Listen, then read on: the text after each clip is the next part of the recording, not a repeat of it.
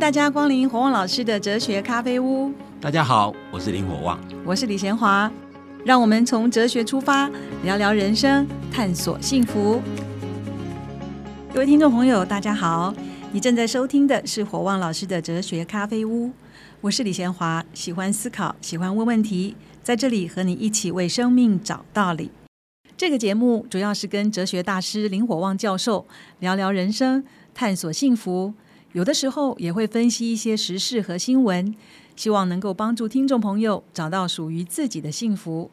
我们今天播出的是第二集，主要是来谈谈人活着就好了吗？还有比活下来更重要的事吗？我们请火旺老师来跟我们谈谈。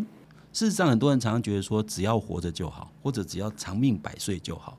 事实上，重点不是活着，而是要活得不一样。嗯，活着如果只是活着，如果一个人在他他他生命的后段，譬如说，假设六十岁以后，然后一直活到一百岁，结果都是躺在病床上，你觉得这样活有意义吗？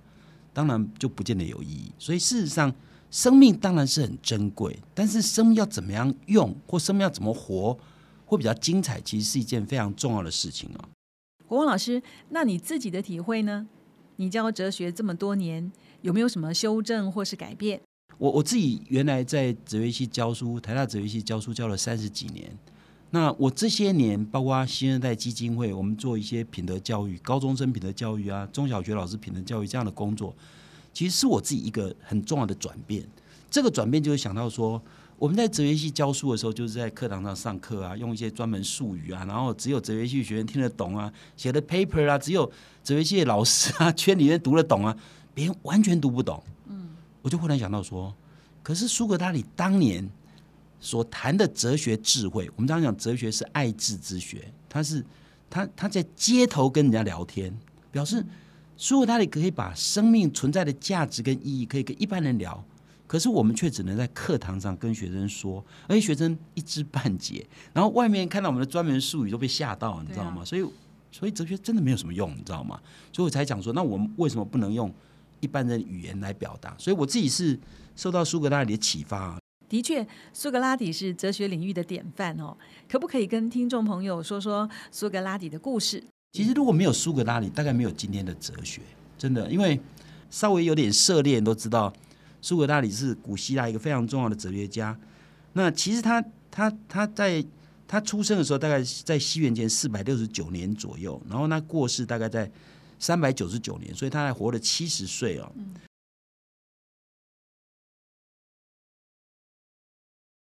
很多人都知道苏格拉底最后是被判处死刑。那他为什么被判处死刑？原因就是因为他带着一群学生，天天在街头跟人家辩论，就讨论重大问题。比如说，很很多人都觉得他自己懂，比如什么叫正义，什么叫做知识，很多就很懂。尤其当时希腊很很多很多有学问的人都觉得自己懂很多东西，结果跟苏格拉底一辩论的结果，常常都输了。所以这些人恼羞成怒，一状告到法院。最后你知道吗？其实苏格拉底所在的雅典是第一个实施民主政治的地方，所以苏格拉底其实是被。雅典的民主政治判处死刑。各位判一个人死刑，苏格拉底犯了什么罪？判死刑？对啊，杀人绑票、抢劫？没有，他就是讨厌。嗯，因为他每次，因为他每次辩论都赢了嘛。然后有些达官贵人被被被驳倒，然后旁边就有一群学生，其中一个最有名的学生就是柏拉图嘛。嗯，我我们其实知道苏格拉底没有留下任何文字。那苏格拉底的为人处事，都是因为柏拉图把他的东西记载下来，所以我们了解的苏格拉底大部分是从苏格拉从柏拉图那里来的。所以，所以那些学生听着他的老师在跟那些社会上知名人士，因为雅典当时其实是一个还蛮小的城而已，所以，所以基本上人跟人之间都有相当密切相关，你知道吗？多少都有互相认识的人。所以，当这些人被驳倒，这些学生就就很高兴，你知道吗？然后。这些被驳倒，这些有名望的人觉得恼羞成怒，所以一撞就告到法院。所以后来苏格拉底是在法庭上被公开判处死刑。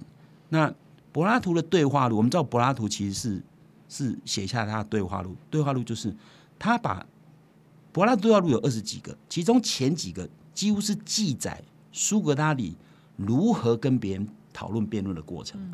那所以柏拉图柏拉图的对话录里面的主角，第一个主角就是苏格拉底。那当然，有些人研究说，其实柏拉图后期的对话录其实是柏拉图自己，但他主要的人物就是苏格拉底，就苏格拉底更加在对话。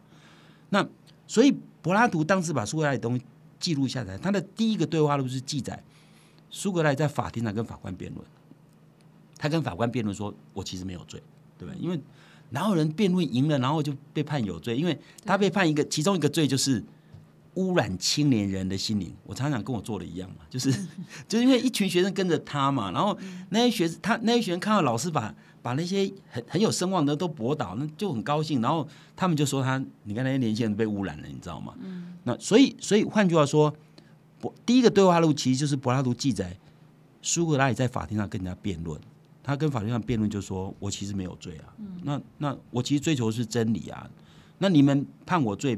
你们并不能伤害我，因为你我其实没有没有犯什么错，你知道吗？那当然法官不愿意听懂他的说法。那第一次辩驳辩论以后，最后他们投票，结果以些微的比数认为柏拉图有罪，而苏格拉底有罪。那结果法官让他在第二次陈述，那陈述陈述完以后再做一次投票，结果就变成认为他有罪的人变成大多数。为什么？叫西瓜效应。所以你知道民主政治其实是从古代，你看我们当代民主政治也是西瓜效应啊。原来比数很接近，对不对？等等那些人发现说，哦，其实那个赞成他死刑的人比较多，然后就一堆人就翻过来就判他死刑。所以，所以他是被民主投票。所以为什么柏拉图很有名？最有名的对话录叫《理想国》，它里面分析五种政治，其中最差就是独裁，因为独裁是暴君；倒数第二差就是民主，因为民主是暴民。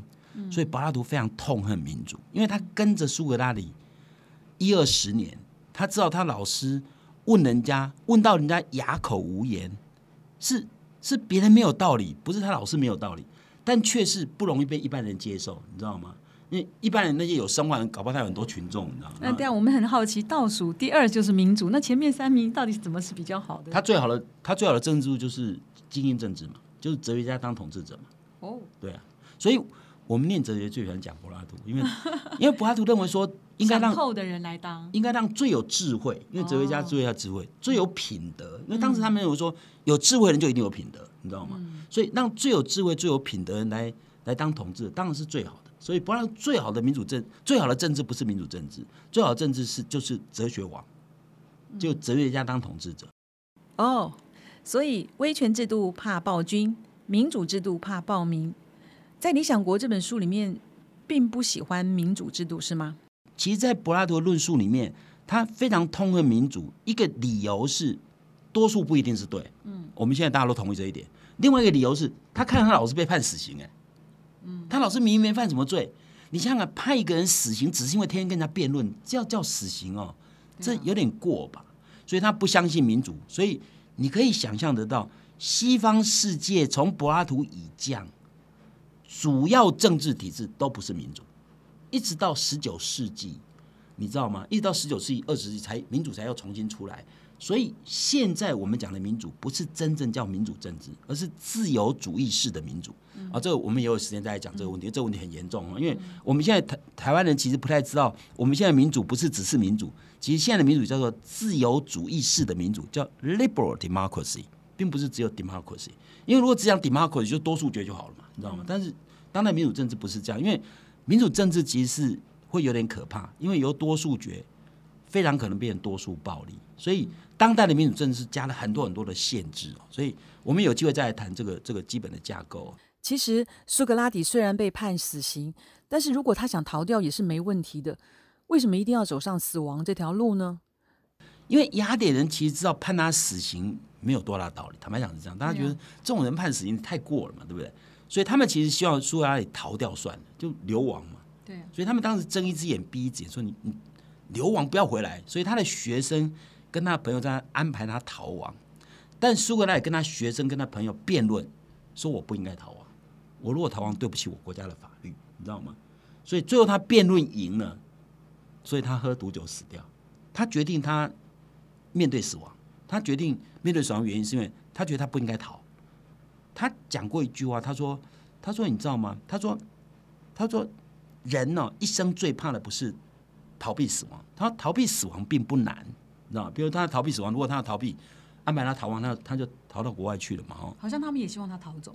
对他们也希望他逃走，但他说逃避死亡不难，逃避犯错才难。他说，因为犯错的脚步跑得比死神来得快，你知道吗？就所以人一生其实很容易犯错，因为那个犯错的脚步追得很快，还没死之前就做了很多错事啊，你知道吗？那他宁愿选择死亡，他不愿意犯错。他觉得他如果他如果逃离就是犯错，他觉得他的国家法律他不能他不能因为个人的个人的生死，然后就犯了国家法律，对法律的尊严没有尊重，你知道吗？从这一点来讲哦，你就知道苏格拉底是一个非常对他来讲是做错事是一件很严重的事情，那他比生命来的重要，所以最后他选择死亡。那他在喝毒酒死亡的时候，其实旁边的亲人朋友都痛哭流涕，可是苏格拉底从容自若，你知道吗？所以他面对死亡无所惧，你知道这是第一个。自己相信，宁愿为自己相信的东西而死的人，这非常了不起的一个人。如果没有，如果没有苏格拉底，没有后来的哲学家觉得说，我们追求真理，我相信他，我我我我追求真理，相信真理，坚持真理的信心，比我活着来的重要。可是我们平常不是说好死不如赖活吗？不知道火旺老师对这句话的看法如何呢？我们先休息一下，再回来继续讨论。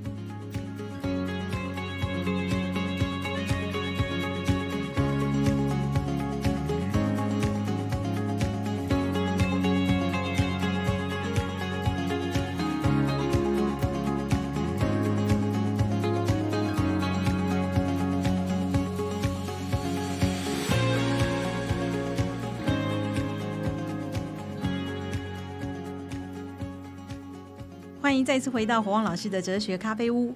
我们今天讨论的是，人不只是活着就好。刚才听到这个整个苏格拉底的过程啊，让我觉得很震撼。可是虽然他为真理而殉道是很感动人，可是现在似乎每个人对真理的认知不同。有些人觉得为这个牺牲生命是值得，有些人却认为不值得。那不晓得黄老师怎么看？无论如何，不管你认为苏格拉底死亡值不值得，你可能会有不同的看法。但可是苏格拉底却面对死亡而无所惧，代表他认为有些价值可能比死亡来的重要。嗯，譬如说，也许他当时的考虑，我们只是猜了哈。嗯，因为他当时的考虑是认为说，我如果我如果逃离逃到国外去，那会不会连累到我的家人朋友？你知道，就是说你协助逃亡嘛哈。那另外，我如果逃到国外去，国外都知道我是一个逃犯，别人可能对我就是一种瞧不起的眼光。那我是要。委屈的活还是尊严的死？你懂我讲意思吗？就是说，为什么有些人会宁愿我宁愿死，我不要委屈，你知道吗？有些人宁愿有尊严，嗯，尊严的尊严的死也不要苟且的活。那有些人当然觉得苟且的活比较重要。所以其实每一个人有不同的价值观，这一点就有一些没有没有说标准答案。所以我其实不认为苏格拉底一定要死才是对的，那是因为他自己的判断。那当然有些人会觉得说这可能不值得，但你要知道吗？人类一定有些东西是。会令人有一种抉择，会让你觉得佩服的。譬如说，尤其敢面对死亡这件事情，其实是件让人家非常佩服的事情。你看，我们都知道，当年孙中山的革命的时候，有多少年轻人？尤其我们小时候读林觉民的《与妻诀别书》，他才二十四岁，他留学日本。你知道，在满清末年留学日本，表示他家境没有过不去，优秀。那那他当时从日本就回中国。准备死！他明明知道那个那个是九死一生，所以他还写了一封信给他太太。他里面有一段谈到说：“我自从遇奴以来，都愿天下有情人都成眷属。然遍地兴山，满街狼犬，称心如意，几家能够？”所以他说：“我宁愿死的原因是我当然希望有情人都能眷属，但是我们家有情人都能眷属，但是还有很多人没办法达到啊！我希望我的死能能换换来更多有情人都成眷属。各位，你你。”有有些人觉得这个价值是非常重要的，那有些人当然觉得苟且偷生。所以你要知道，会让人家感动的事情，常常是因为他在为别人，不是为自己。如果一个人为了自己生命，然后苟且偷生，我们觉得对啊，他是活着的，可是他活得有活得很精彩吗？的确，那个林觉民那一封信，一直到我感动到现在，每次想到就觉得好像把我里面的良善跟勇气都眺望起来。可是如果苏格拉底再活久一点，他有更多论述留下，并不不叫做苟且偷生，他是可以写出更多更成熟的东西，带领的后代是不是可以少少走冤枉路几年？这种怎么看？他这个论证里面会不会少了这一点？其实苏格拉底基本上会认为这样，就是说我多活几年，我多活几年，我带来什么？你知道我带来什么？在在一个民主社会啊，他其实他其实真的要说服所有的群众不容易，你知道吗？就像我们现在民主政治，其实民主政治一定最后变成庸俗政治。为什么变成庸俗呢？因为你要你要得到多数选票才会赢嘛，所以你就讨好多数嘛。讨好多数，结果你真的不可能，精英永远都是少数，你知道吗？在任何人类时代，其实都是如此。所以对我的想法来来讲，对苏格拉底，他他就是为真理而活嘛。他觉得他所相信的东西是真理，所以。如果今天要我背离真理，我不要。所以他觉得他不应该逃亡。那那我我我如果我如果逃亡的结果，我能做到你刚刚讲那些事情吗？我刚刚讲他如果在国外，人家都瞧不起他，别人觉得他是逃犯，他能做他刚刚做的事情吗？所以也许他什么事情都没有完成。所以换句话说，也许每个人的考量不一样。但是苏格拉底当时选择死亡，确实是一件惊天动地的事情。而而而而因为这个事情，是很多人后来去思考说。这样活好或不好，而而后人都认为苏格拉底是幸福的。后人后人都发现苏格拉底是很有道德的人，然后苏格拉底的一生是幸福的，因为他为自己相信的东西而活，然后为他自己相信的东西而死。我觉得这是一个，就我经常讲说，人不一定要活很久，但要活得理直气壮。如果要死，死的轰轰烈烈，绝对比躺在床上折磨而死来的好，你知道吗？所以人一定会死嘛，所以。有时候我对生死的东西能够看得开，跟哲学其实有很大关联。就是你想清楚，人终究会死嘛，那你要怎么死？死的精彩，死的理直气壮。所以苏格拉底就是我一个很好的参考啊。所以我觉得，所以我就死死的理直气壮还蛮过瘾的，你知道吗？就是说，还是你要死的别别扭扭的，你知道？那所以，我我会觉得苏格拉底是一个让我们好好思考一下，说人如果要活得精彩，可能是你能看淡。某些该死的时候就死，你知道吗？你要你如果你如果一天到晚只想活，那也许你会你会做一些不太光彩的事情，让自己活下来。真的，苏格拉也是带出很棒的东西，但可是我现在的真理变成模棱两可，太多元了。不，真理其实没有所谓多元不多元的问题，而是说我们大家对什么是对错，有些部分本来就没有。标准答案，有些事情不像数学，你知道吗？数学一加一等于二是没有问题。当然，每一个人对于价值观的判断会不一样，因为价值多元的意思就是说，我们人类社会有很多有价值的东西，譬如说财富是一个价值，所得是一个价值，尊严是一个价值，安全是一个价值，健康是一个价值，爱情是价值，亲情、友情这些都是价值。但是我们人如何安排这些价值，每一个人会不一样。譬如说，有些人。一天工作十几个小时，牺牲健康，我们觉得这不太聪明。有些人为了从事政治活动，没有办法照顾家庭，我们也认为不太健康。那你怎么折中呢？你怎么？这就每个人判断不一样，你知道吗？所以这没有一个标准答案，说你一定要怎么。像我来讲，我我会觉得说，我对金钱看得很淡，我对名位看得很淡，我对友谊看得很重，你知道吗？那像这些东西都是我的价值观，但是别人不一定嘛。但并没有说我的价值观比较好或比较坏，有时候还是有些不一样的地方。所以换句话说。其实我觉得苏格拉底的选择是他的选择。那我觉得，只要一个人选择觉得自己活得理直气壮，我觉得就还不错啊。那林觉民那样选择，我也觉得还蛮轰轰烈烈啊，对不对？那也许你会觉得说，二十四岁就这样死死，好像没没带来什么影响，对不对？但是有一件事情一定要很清楚，我们没有一个人可以说我怎么活可以对社会产生很大很大影响，不可能，你知道？人类社会，你如果跳到人类社会之外来看这个。宇宙哈，从宇宙的角度来看人类啊，人类其实跟蚂蚁一样，有你没有你，其实没有什么太大差别。即使你在这个土地上，譬如你在人类世界里面，你占据最大的地位，比如你当了美国总统，影响社会很大，最后还是死啊。人类是不是还是一波来一波去啊？所以你要从这个角度看人生，你必须问你自己活着的时候重不重？比如我常常讲说，这世上有你没有你，没有什么太大差别，你知道吗？我们如果没有一个人叫蔡英文，我们总统换个名字而已。所以没有一个人是那么重要的。就从宇宙的角度来看，人类，美国总统也好，影响社会再大的人物也好，德国诺贝尔奖也好，就是一个人嘛，就这样活过嘛。下一代活过来，另外一批人在活，你知道吗？所以事实上每一没有一个人活着是非他不可，你知道没有这回事。但是重点在哪里？从宇宙的角度，我活着，我不活着没有太大影响。但从我的角度，我是是我要活过去。我这样活过去的过程当中，我每天是快乐还是痛苦，当然很重要啊。所以从人自我的内部来讲，人活的是有意义、有价值。但如果人从外部来看，人活着真的，一波人生，一波人死。宇宙洪荒里面有多少人伟大了不起，现在都变成历史的人物而已。那他对人类造成什么影响？可能也没有那么严重，你知道？所以我觉得人一定要从某种角度来看自己，说，对我是存在。那我这个存在是自己给他意义，自己要添加它色彩，你知道吗？嗯，真的，人不是活着就好，还有比生命更重要的事。在很多人心里面，真理。自由还有尊严都胜过生命。我们这一生要怎么用很重要。各位听众朋友，在你心目中什么是最有价值的呢？今天火旺老师所说的，值得我们好好思考。火旺老师哲学咖啡屋这个节目是由新生代基金会赞助。你可以到脸书留言提问，也可以到官网查询节目更多的内容。我们节目每个礼拜四都会更新，欢迎准时收听。今天节目就进行到这儿，我们下一集再会，拜拜。